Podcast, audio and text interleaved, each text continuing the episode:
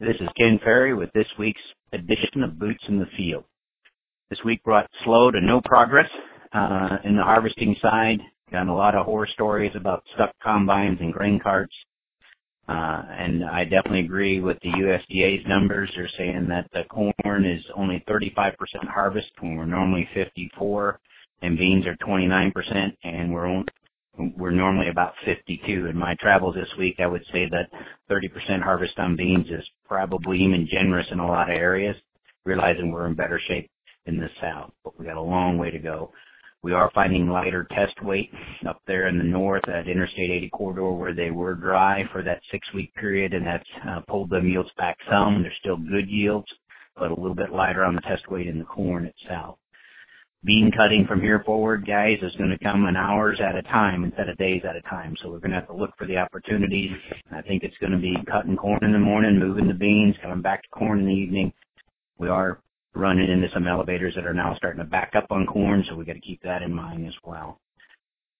Getting a, a number of calls this week about what we're going to do with these wheat acres, and these wheat acres have me concerned as well.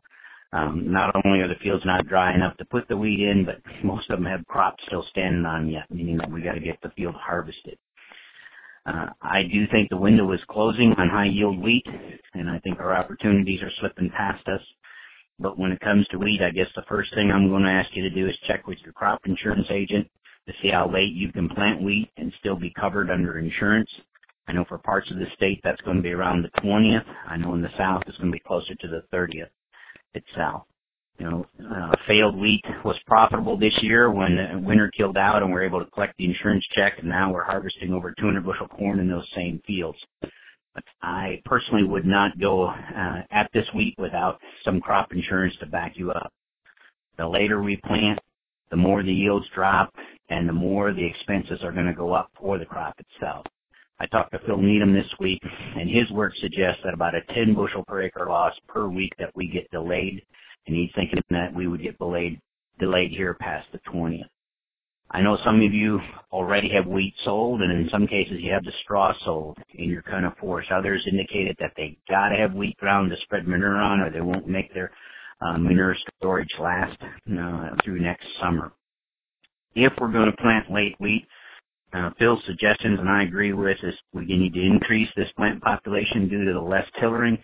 So we're looking at instead of a million and a half, moving our populations up to two, two and a quarter, maybe even two and a half million, depending on how late it gets. Look for winter wheat uh, that has got winter hardiness. So a situation where we want some good hardiness in the hybrid or the variety that you're going to plant. Don't plant deeper than an inch. Keep it shallow so we can get this wheat up as fast as possible. And a lot of this wheat, because of the delayed in bean harvest, is probably going to go back into corn ground um, where the nitrates are two and three parts per million, so we're going to have to add some nitrogen uh, to it this fall. If you can get a source of nitrate like ammonium or potassium nitrate, uh, that would even be better yet to try to get some growth to this wheat so we're not fighting a nitrogen deficiency on top of it. Then we will have to get aggressive next spring uh, with our top dress uh, when we come to catch this wheat before it comes out of dormancy itself again, um, I guess I would start to look for a different alternative in your crop rotation if possible at this point. Also getting some calls of guys who are pretty nervous about getting their strips built this fall in the strip till program. And there again, remember a bad strip built uh, in the fall is worse than no strip at all. So a situation where if we're going to go out here and cut slots and slab this soil, trying to put strips in wet conditions, that will set us up for failure next spring. It is the planter prep pass that you're making with your strip till bar.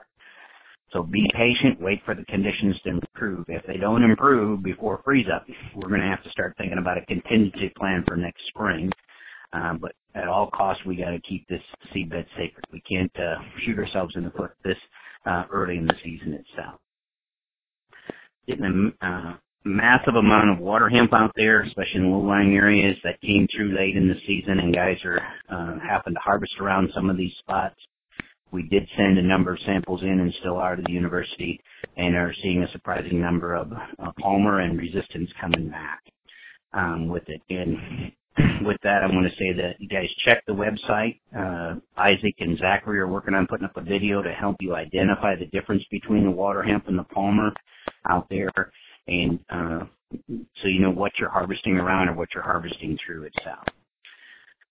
Don't forget to give us as much notice as you can on the plots that we have yet to harvest so we can keep tight with the harvest schedule and get these plots harvested for you. And also don't forget to call in those fields that need soil testing as soon as they're harvested so we can stay as close to you as possible. With that, guys, keep it safe, keep the hammer down, and I'll talk to you next week.